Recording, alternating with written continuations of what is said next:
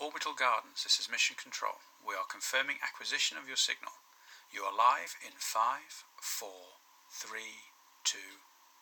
Hello and welcome to episode twenty-nine of Gardeners of the Galaxy, the podcast for all of the sentient beings in the universe who have a passion for plants. I am Emma the Space Gardener and I will be your host as we explore gardening on Earth and beyond. Over the past year, Gardeners of the Galaxy has explored many different space plant experiments, from Don Pettit sowing seeds in his underwear to successful space salads and experimental radishes and chilies. And the thing that keeps coming up is the challenge of watering plants in space. Anyone who has spent any time watching astronauts in space will have seen them playing around with water, which behaves in remarkable ways in microgravity. I'll put a couple of videos in the show notes for you. Chris Hadfield wringing out a wet washcloth, Tim Peake playing water ping pong, and one about the zero-G coffee cup. With water behaving in such unexpected ways, it can be tough to give plants enough water without it engulfing their roots. This year, a team of researchers has been exploring how we can use forces other than gravity to control water flows for plants. In a series of experiments called Plant Water Management, they have been developing systems that automatically deliver the right kinds of water flow for plant growth. Professor Mark Weislogel spent ten years working at the NASA Glenn Research Center investigating microgravity capillary phenomena and conducting experiments in drop towers, low-G aircraft, on space shuttles, and the Mir space station. Mark is now at Portland State University and is the principal investigator for the Plant Water Management project. He's been kind enough to join us to chat about the wacky ways water behaves in microgravity and how clever engineering can solve the problem of watering plants in space.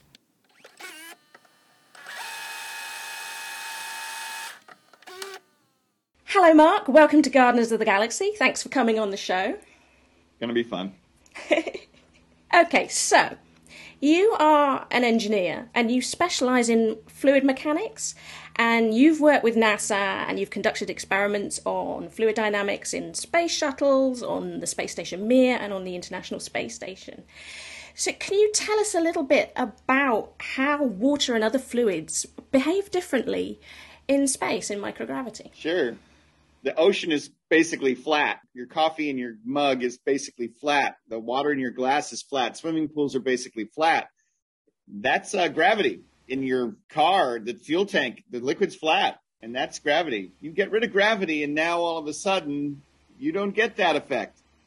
And smaller forces control how the liquids behave com- when compared to gravity. And on the space station, for instance, gravity is reduced uh, a million times what it is on Earth. So what happens is these tiny little forces start to dominate the fluid behavior, and in such a way that we're completely unaccustomed. For instance, where the liquid connects with the solid wall of a, a fuel tank, say, there's a wetting phenomena there that will lead to a meniscus. And you, maybe in chemistry or, or uh, physics classes in high school, yeah, you saw this, highly curved surfaces that look like a portion of a bubble. So when you go into space, now you don't have that happening in tiny little tubes anymore. You have, have that happening in meter-sized containers. And so now where there's no up, no down, and things like that, bubbles don't rise, droplets don't fall. Um, you get these highly curved surfaces that you can break up and shatter and spray all over the place if you bump the tank. There's a whole bunch of challenges there. So from something as simple as uh, taking a shower to flushing a toilet, those things would be completely messed up in space. And you can just imagine how difficult it is to manage uh, liquids for plants. Maybe that doesn't sound like a challenge, but for decades, it's been a challenge. Okay, so I mean, a lot of the, the videos that we see from the space station involve astronauts playing with water droplets and things like that, and batting them around and catching them in space. So we know that water behaves very differently.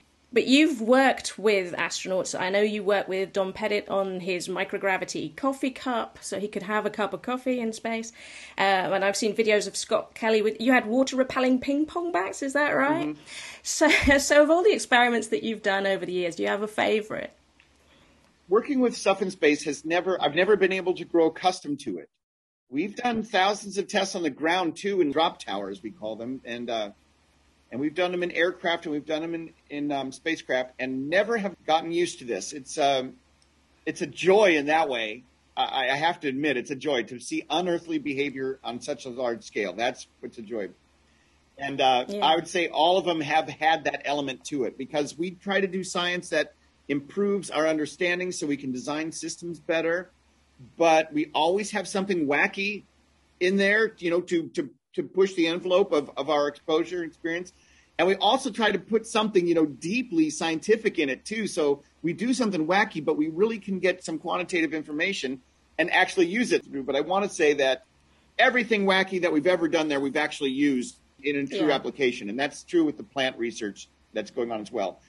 Probably the biggest high we ever got in space, I, me personally, was, was serendipitous. We designed this coffee cup where the lip of the cup, where you put your mouth to drink it, is actually the bottom of the cup. When okay. gravity's not in the picture, surface tension and wetting forces and the shape of the the container is what controls how the liquid behaves. And we designed this cup so that the bottom of the cup is actually the lip of the cup. So the astronaut touches their lips to the cup, and now it's, there's a capillary force driving the fluid into your mouth as if it was gravity. There's no gravity, but as if there was. And so you have this sensation. Yeah. Your nose is right over. You can smell it. Well, anyway, we sent these things to space. And without our knowledge, Samantha Cristoforetti, the Italian astronaut, brewed a cup of espresso in the Italian um, I S S espresso.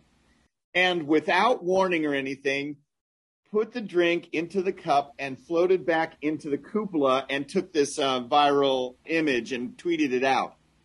And and uh-huh. the, the coolest part about that was she put on her Star Trek outfit. She put a scalding drink in a open container.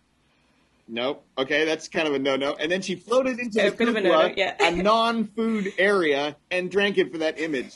And so I was just so delighted that that happened. It just she just did it. And uh, it happened. And it was a triple violation, an open container with a blazing hot liquid in this cupola thing. And yet NASA could only smile and laugh. And then the impact was, wow, you can actually manage liquids in a safe way around delicate electrical instruments, even though it's a, a scalding fluid and this kind of thing. And then that opened the road to improving the safety restrictions for usage of open containers in space. It's actually had an impact. You know, it, it's had an impact. And now they can consider capillary a level of control for liquids in space. So it, that goofy thing actually had significant um, engineering impact for fluids handling on spacecraft. That's fabulous. I was just reading about that in um, in her autobiography. And was it Diary of an Apprentice Astronaut? So it's fun that you should mention it. Oh, God. I just fell in love with her. She, when she did that, I, I, no one has ever made me feel like that. I just was on cloud nine. Fabulous. Okay, so we've done all this cool stuff with liquids in space, but at the moment you are principal investigator for a series of experiments called the Plant Water Management Experiments. And that's investigating how to control water to water plants in space. So h- how did that project come about? Okay, so these have built on uh, experiments that have been conducted for, for decades. So this research yeah. actually, for me, it actually started in the nineties. And with one experiment after another and a lot of analysis, a lot of mathematical analysis on this, and kind of in a fundamental sense, like, you know, um, very fundamental work. People would say, why is this useful? And uh, it would get some criticism, you know, probably probably from that in, in the early days for sure. But now we, you know, have learned a lot to be able to manipulate liquids that you could actually predict something like the behavior of liquid in something like this coffee cup. I know that sounds a little silly, but what we're doing is we're controlling how the liquids behave just from the shape of the container. And most yeah. engineering containers look like spheres or cylinders, geometries like that. But if the shape of the container is more like a tapered uh, interior corner with a uh, gorilla stomach kind of appeal, then all the liquid goes to the place you want it to on its own, passively, oh, spontaneously. Okay. The coffee cup is a great example. The liquid is going to the bottom of the cup. Well, there's many different ways to water plants. You could use soil, of course, but soil's heavy. It can't be reused very well. It's a, a medium you don't want to carry to space. But how about hydroponics? You don't need anything but this channel. And if the channel is made well, well, what do you know? The liquid glides across the base of it just like it does on Earth. But there's no gravity. Okay. What's making that happen? It's surface tension, it's wetting, and it's the shape of that channel.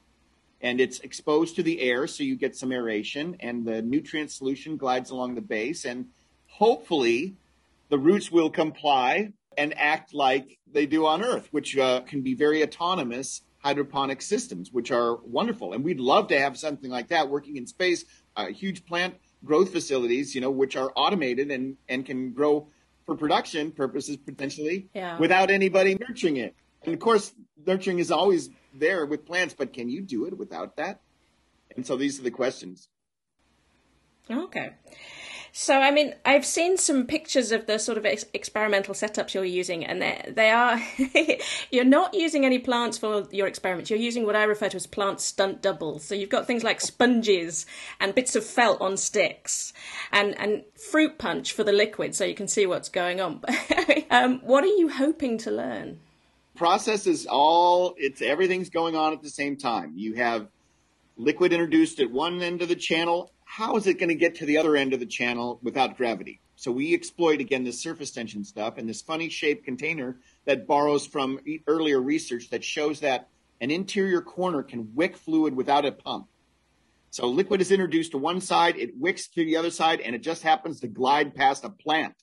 So we make these dummy plant models such that they have a certain porosity to them and a fake wick structure, so that they wick the liquid from the roots up into the foliage, and it's evaporating very quickly into the space station. So we get this evapotranspiration kind of a model with this dorky plant, and all we want with the plant is that it alters the nature of the liquid in the channel.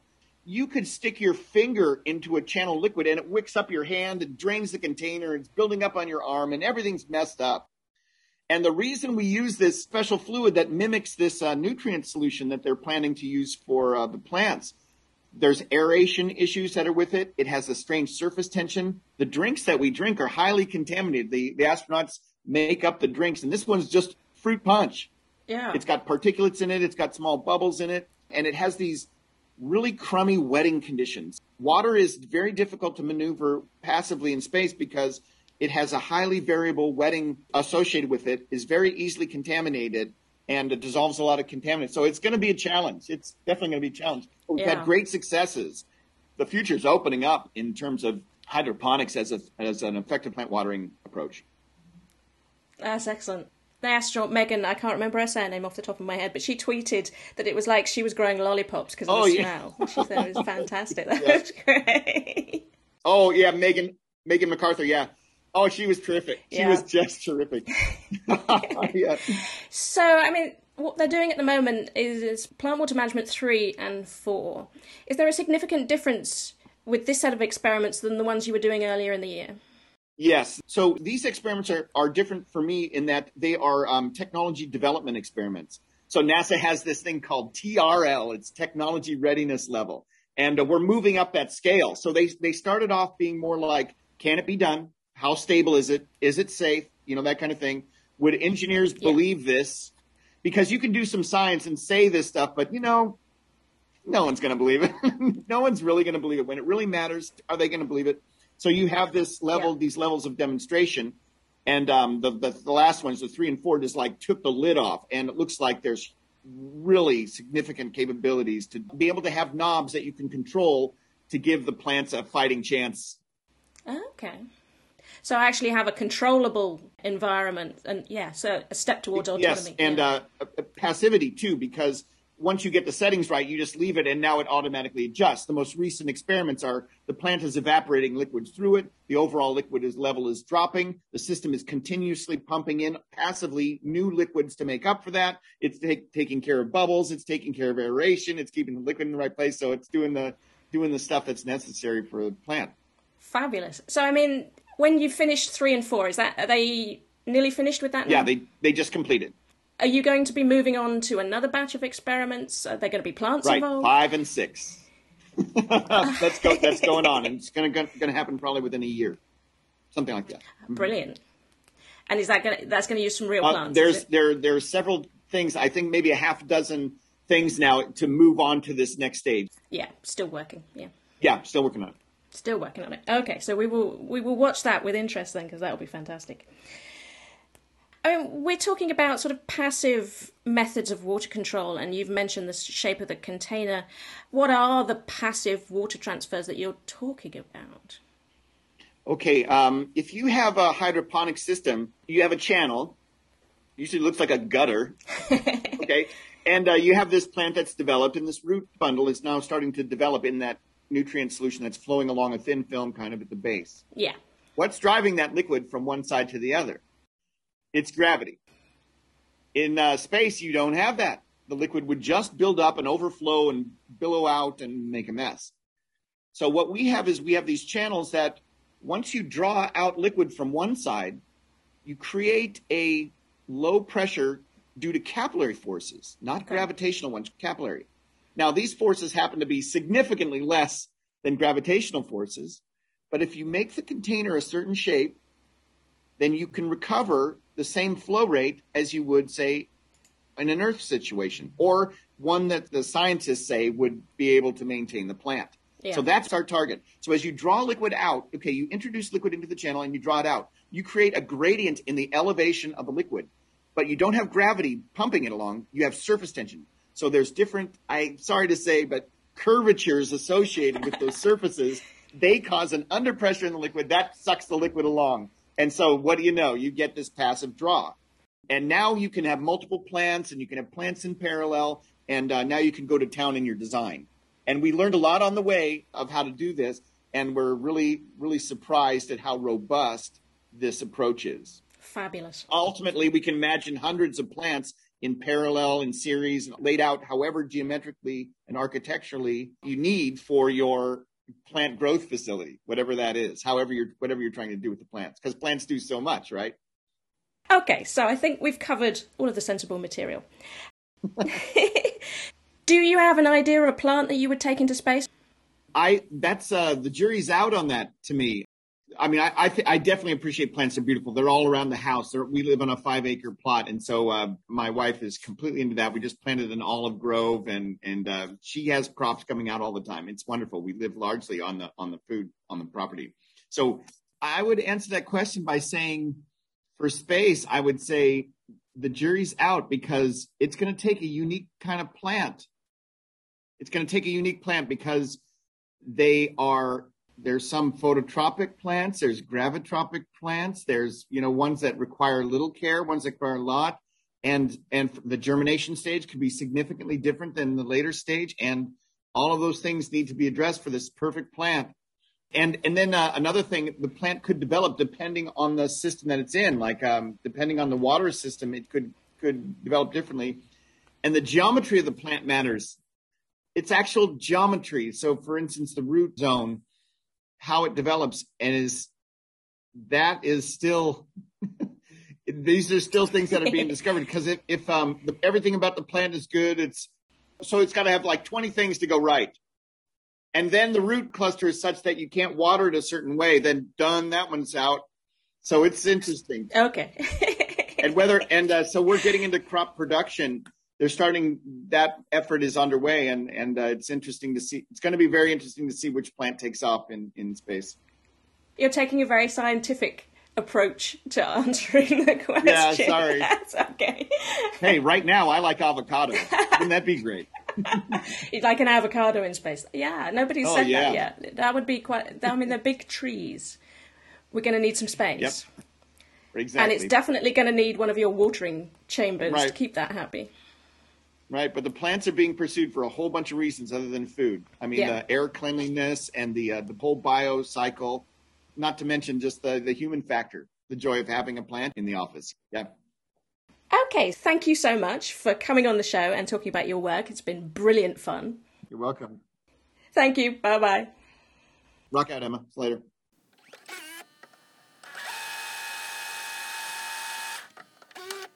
Thanks again to Mark for coming on the show and sharing his research with us. It will be exciting to see how plant growth habitats evolve as a result.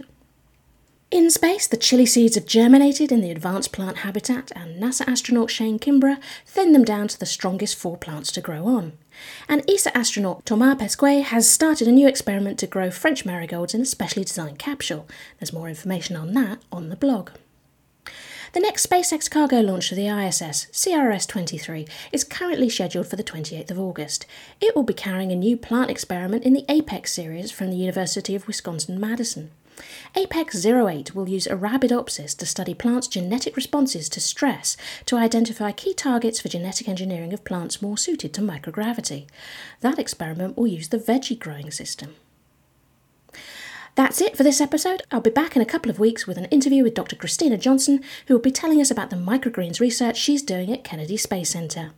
In the meantime, don't forget to sign up for the Gardeners of the Galaxy newsletter so that you don't miss out on your astrobotany update next week. Thanks for listening. Goodbye. Orbital Gardens, this is Mission Control, confirming termination of signal. We've had a message from Mark Watney. Next time someone's near the rover, can they please check under the seat? He thinks he's left his house keys there. Mission Control out.